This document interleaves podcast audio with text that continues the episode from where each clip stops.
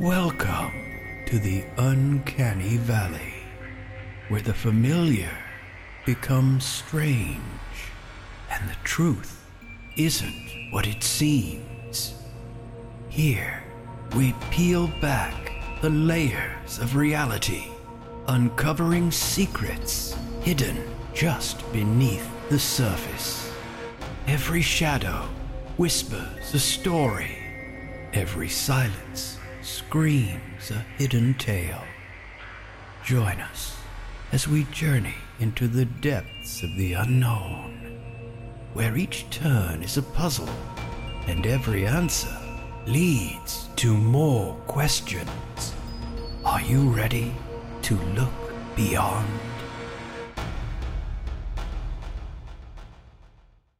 Welcome back to the Uncanny Valley podcast. I'm Dakota and I'm here with my wife, Brittany.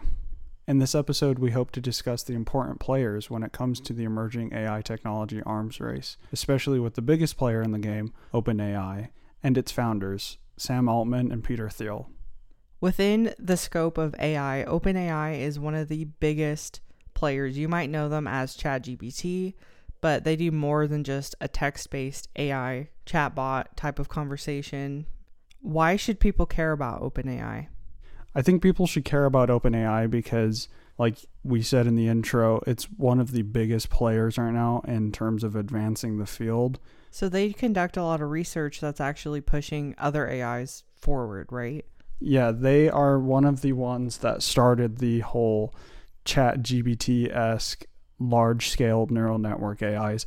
And that just boils down to a very, very smart artificial intelligence that can form very human like speech and form now images. And they were one of the biggest players early on and published a lot of their research, which helped kickstart other competitors like Llama from Facebook and Bard from Google. Yeah, and this is a quote from their website. We believe our research will eventually lead to artificial intelligence, a system that can solve human level problems. Building safe and beneficial AGI is our mission. Now, if you're unfamiliar with ChatGPT or anything that we're talking about in the scope of AI, because it is all so new, basically what ChatGPT is, is a platform where you can ask questions to the AI, almost like Google, and it will give you answers. You can also have it help you write emails um, ask it things like, How should I respond to this person who asked me this? It can also summarize books for you or articles. But it's different from a search engine in that it doesn't just give you links to articles and stuff. It's actually formulating its responses based off of some intelligence. Yeah. And the way that it works is basically it predicts the word and bases that on, on our grammar rules and predicts what the next word should be in that sentence, which forms how human esque the response is. Yeah, as of recording this, ChatGPT just last week barely opened up the internet to be used within it. So now when you ask it questions, it will give you links sometimes. Yeah, and previously its knowledge was cut off, I think, in like 2020. Yeah, so sometimes you might ask it something and it would tell you, I don't have access to that information. Or it doesn't know what you're talking about because it hasn't heard that, but it's intelligent enough to know that it doesn't know. And it would tell you that its knowledge was cut off in 2020. ChatGPT has gotten into some trouble for spreading false information.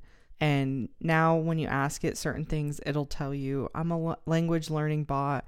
Some of the information I give you might not be 100% accurate. So don't go on there expecting it to give you super accurate information. You should always do your own research if you're going to use it for something that actually matters. Yeah, ChatGPT is an LLM AI, which means large language model, meaning it's been trained and been told to look at basically all of humanity's written language and learn how the words go into place and what the grammar of that is. And that goes across all languages. Because it's learned this, and because of the way that the model works, it kind of mimics the neural networks in our brains, it is susceptible to hallucinations. And so it will hallucinate and it will unknowingly spread misinformation. To it, it may be real, but that's because it's hallucinating.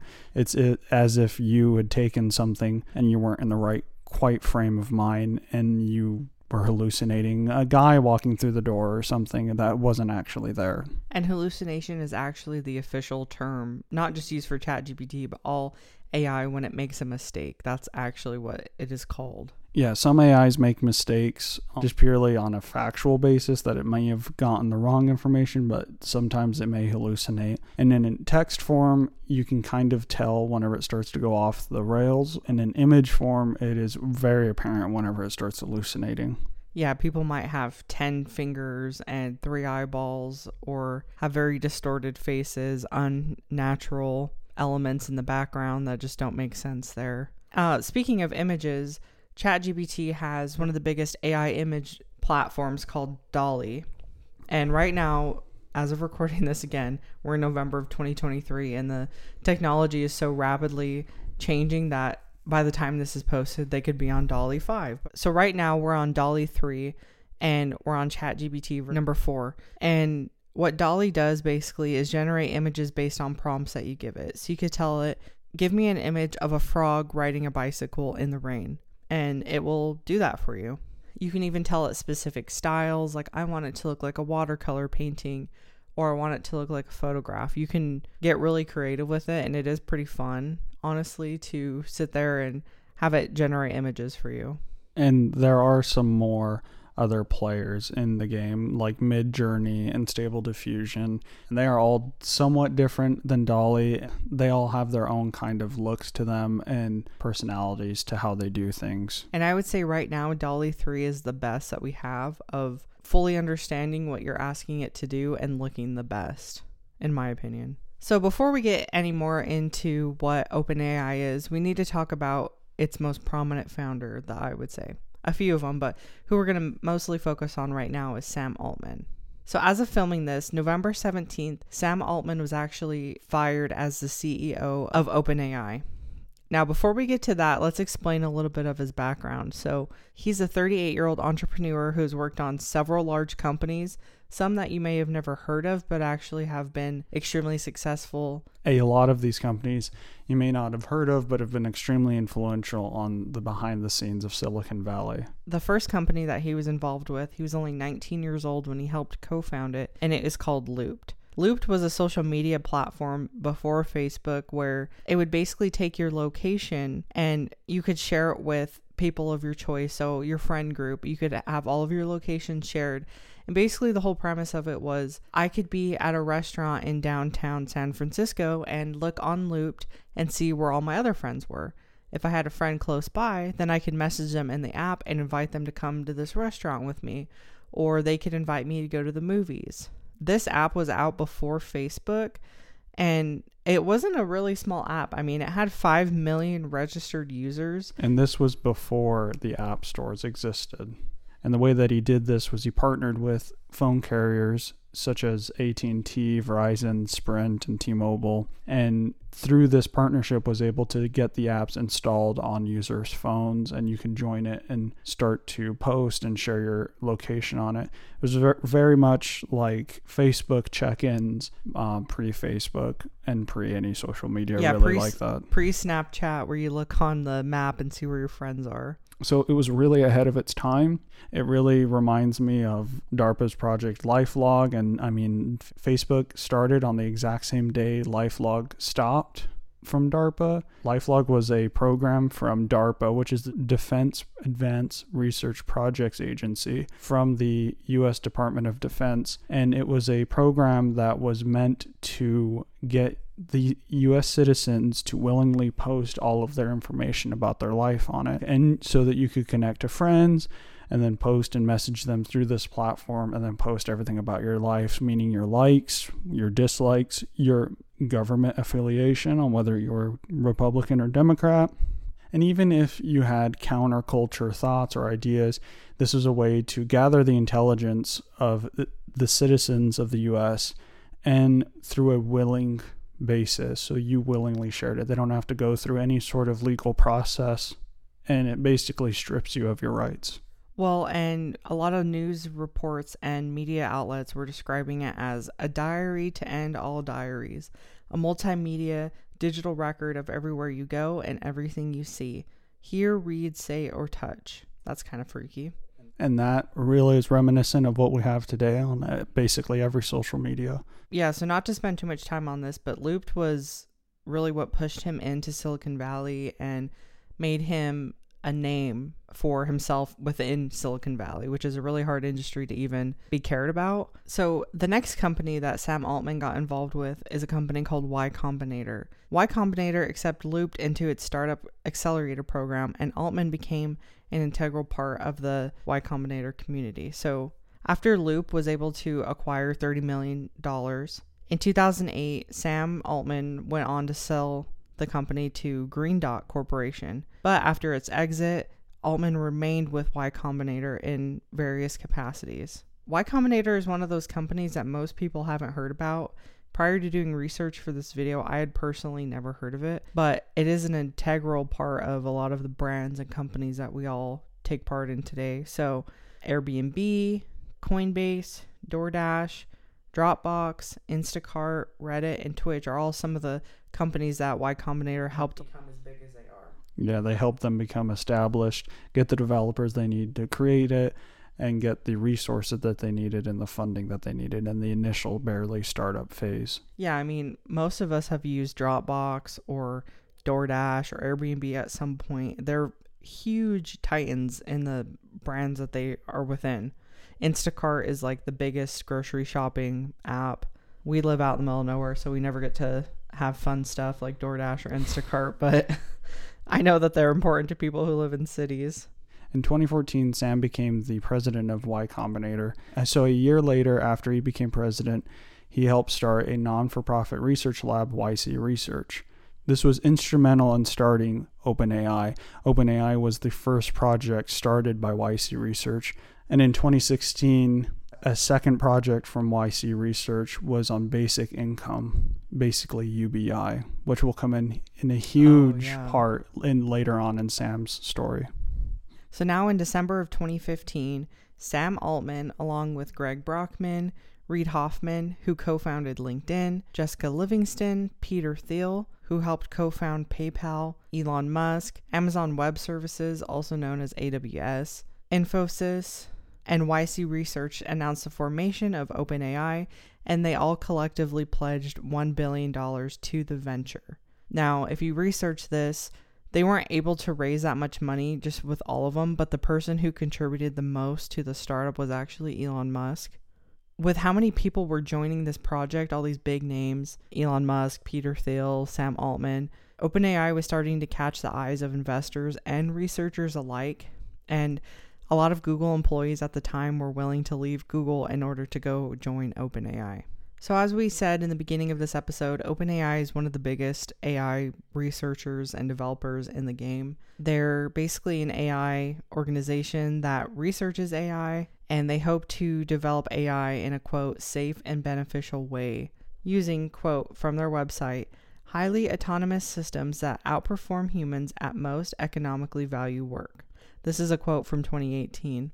And with OpenAI and just AI and tech in general, Elon Musk is usually the, the person that people think of first. And he's a large player, obviously. It's not to discount his skin in the game on what ventures he's starting, such as Neuralink and some of his AI research with Tesla, which is one of the main reasons why he stepped down from the board later on in OpenAI. Yeah, so in 2015, right before OpenAI became a project and a company, Elon Musk said a very telling quote.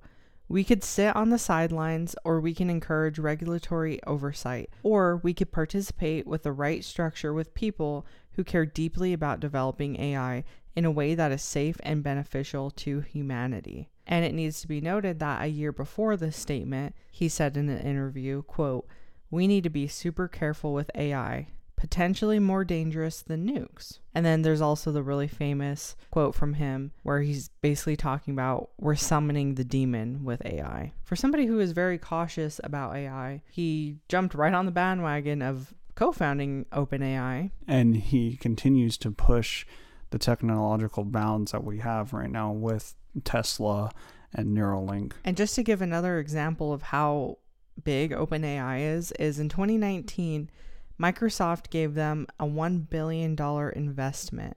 And just again in 2023, they were given a $10 billion investment. Big companies are shelling tons of money towards OpenAI. But we need to back up a little bit. When OpenAI started in 2015, they started as a non for profit. But in 2019, after Sam Altman became CEO, OpenAI transitioned from a nonprofit to a capped for profit on their own website, they say there's no legal actual term for a capped for profit, but they are starting that because they said they, as a non for profit, they're not able to raise enough money in order to push the research. And their cap that they're talking about is a hundred times their return. So this was a little confusing, so I broke it down into something that's a little bit easier to wrap your head around. So for example, if I invested $10 million into OpenAI today, profit cap would only take place after 10 million has reached 1 billion in returns. So even though they're quote capped, they can still raise a ton of money. Capping at 100 times is not a small cap. Figure. And again, at this point, whenever they transitioned from nonprofit to for profit, Elon Musk had already left the board of OpenAI. A year prior in February of 2018. Yeah. And he cited conflicts of interest with his research with Tesla. And even though they're on this hybrid model of being nonprofit, the OpenAI board has still preserved its nonprofit governance structure. So I'd have to do more research, but if they're a typical non for profit, that means that they don't have to pay taxes. Well, and now that they've transitioned into a for profit company, that means that they're able to do what they want with their funds and bring their products to the general public. Now, it's also important to note that the corporate players people like Walmart, AWS, and all of these other corporate entities get access to other versions of ChatGPT than the general public do. And this is not a conspiracy, this is open. They get access to earlier versions of ChatGPT 4. So, say we're on 4.1 they have access to version 4.6 or 5.0 well and, and who knows what our government has access to. They're probably on ChatGPT 20 we don't know what access that they really have and this goes for DALL-E as well. And since becoming a for profit company, OpenAI does not release information on the trainings of its algorithms or data anymore. Now, OpenAI, the open in their name, was supposed to be open source and meaning they publish all of the information on their training and how they built these models. Now, since they've transitioned to a for profit, their transparency has been reduced and is foggy at best. They still do produce papers on DALL-E or ChatGPT, but it is nothing like they used to. And I think it's really important to note this since their transition to a for profit. And maybe it has some sort of correlation to their dropping the mask and showing their true self, just like Google did whenever Google removed do no evil from their company motto. Yeah, and it's really telling that they started out as an open AI company. It's like now they should change their name to closed AI because it's not open anymore. And basically, everything they started on is not how they are continuing to practice business now. And another thing with OpenAI in the news is that the US Federal Trade Commission has launched an investigation into whether OpenAI has violated consumer protection laws by scraping public data and publishing false information through its chatbot. Meaning they can scrape that information going back to Loopt and Facebook and DARPA Lifelog. That means all of your information on social media and all of your other information that you've posted anywhere else online for the public to see they now know everything about you, meaning they can predict what you'll be doing in a certain situation. A new outbreak happens, and how would you react to that? Would you be pro governance or would you be anti governance? How would you react if inflation skyrocketed? What would happen if the economy deflated? What would you do if the military came storming into your house. And with this data, I think it's really important to know it's not just corporate entities like Coca Cola using this information for their ad and their marketing purposes. It's also your government using the data, your own data, and your own life against you. Yeah, think Minority Report, where a little marble has all of your where they could predict you committing a crime and you could become arrested before you've even thought about committing that crime. How do they know you were ever going to commit that crime? Well, they can still indict you because based on your own information, your own patterns. or maybe they can predict to a 99.9% chance that you're going to do that. That might be enough and enough probable cause to indict you and or arrest you. And I'm pretty sure that's what happens in the movie Minority Report is that it tells them there's this percentage of a likelihood that this person is going to murder their husband. So as of filming this, we're filming this on November 19th, 2023. And three days ago, Sam Altman was unexpectedly fired from OpenAI. And again, he was the CEO, so he wasn't just a random person working in the company. He was basically running the company. And I think it's important to note that he was the CEO, co founder, and personal funder of OpenAI in the very beginnings of it. Yeah, he had a lot of stakes into this company and left all of his other companies to pretty much focus on OpenAI. He was no longer working on Loopt and Y Combinator. This was basically his baby. And the board of OpenAI was the ones who made the decision to push him out after a review found that he was not consistently candid in his communications. Now, this was from an NPR article discussing the topic. Now, none of us really know 100% for sure why he was fired what this conflict was that they found. And as of right now, Mira Murati, OpenAI's chief technology officer, is going to take over as interim CEO until they find a more permanent placement. After he was kicked out, Greg Brockman, who was also a co founder and was the board's chairman, was going to just step down from the board where he was still president of the company, but said on X, based on today's news, I quit. So basically, them firing Sam Altman made him quit, which is pretty big news. So we have two of its founders now gone.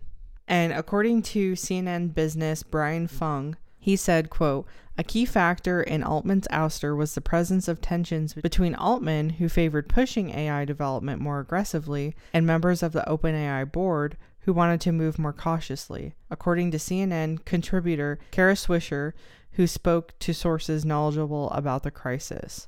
So, if we can say for certain that's why he was kicked out, that he just wanted to push AI in a different way than the rest of the board, we don't know yet we'll just have to see what happens in the days to come, weeks to come, with what happens with OpenAI, who steps in. If it's really big news, we'll probably make a dedicated episode on it. So make sure to subscribe and follow us to see if that ends up happening. I want to get to some of the statements that Sam Altman has made throughout the years that I think really show his character and then kind of hints at what we're going to be talking about in our next episode. So here's a statement from him Is AI going to be like the printing press that diffused knowledge, power, and learning widely across the landscape that empowered ordinary, everyday individuals, that led above all to greater liberty? He said. Or is it going to be like an atomic bomb? Huge technological breakthrough, but the consequences continue to haunt us to this day. And then something else that is really important to know about Sam Altman and a lot of these other founders is that a lot of them are preppers. A prepper is basically somebody who expects the world to catastrophically end or think zombie apocalypse scenario or something big enough is going to happen that people are going to have to resort to food that they might have prepped and it's going to be anarchy. So Sam said this in 2016 to an interviewer at the New Yorker. I prep for survival. My problem is that when my friends get drunk, they talk about the ways the world will end. After a Dutch lab modified the H5N1 bird flu virus five years ago, making it super contagious, the chance of a lethal synthetic virus being released into the next 20 years became, well, non zero. The other most popular scenarios would be AI that attacks us and nations fighting with nukes over scarce resources. He continued, But I have guns, gold, potassium iodide, antibiotics, batteries, water, gas masks from the Israeli Defense Force, and a big patch of land in Big Sur I can fly to. In the same article, the author Tad Friend noted that, quote, if the pandemic does come, Altman's backup plan is to fly with his friend Peter Thiel to Thiel's house in New Zealand, end quote. So again, this quote and this whole interview was taken from 2016, four years before COVID, and it's pretty telling when big players in Silicon Valley, billionaires, say something like this that predicts something because usually they're telling us the truth. Usually they're hiding in plain sight with these statements and maybe showing you what the future may bring to you, like with this statement with the bird flu. Well, maybe it wasn't the bird flu, it was something else that came much later on. But what is his what is going to be coming with AI in the future? If he's this scared of AI and his friend Thiel are so scared of AI and what it could bring, what is its true capabilities? That has sh- shown itself that they're this afraid. Well, and this was only barely a year after OpenAI had started. Whenever this interview took place, I don't know what actual month it took place, but OpenAI started in December of 2015. So just a couple of months after it started, he's already saying AI could be something that attacks us and leads the nations to be fighting each other with nukes over scarce resources. Call me a tinfoil hatter, but what kind of things was he witnessing that would lead him to say that just within a few short months of working on AI? And with it almost being 10 years later from when this company started, what do we have now that we didn't have back then? This whole conversation of talking about doomsday preppers is going to lead us into our conversation that we're going to have next week. So it's not one you're going to want to miss. Thank you guys so much for listening. We, we really appreciate all of the love we received on our first podcast. And our second one, and we can't wait to see what you guys think about this one. So don't forget to leave us a comment down below. Leave us some topics that you are interested in hearing about, and we would love to make a video about it in the future. We will see you guys next time.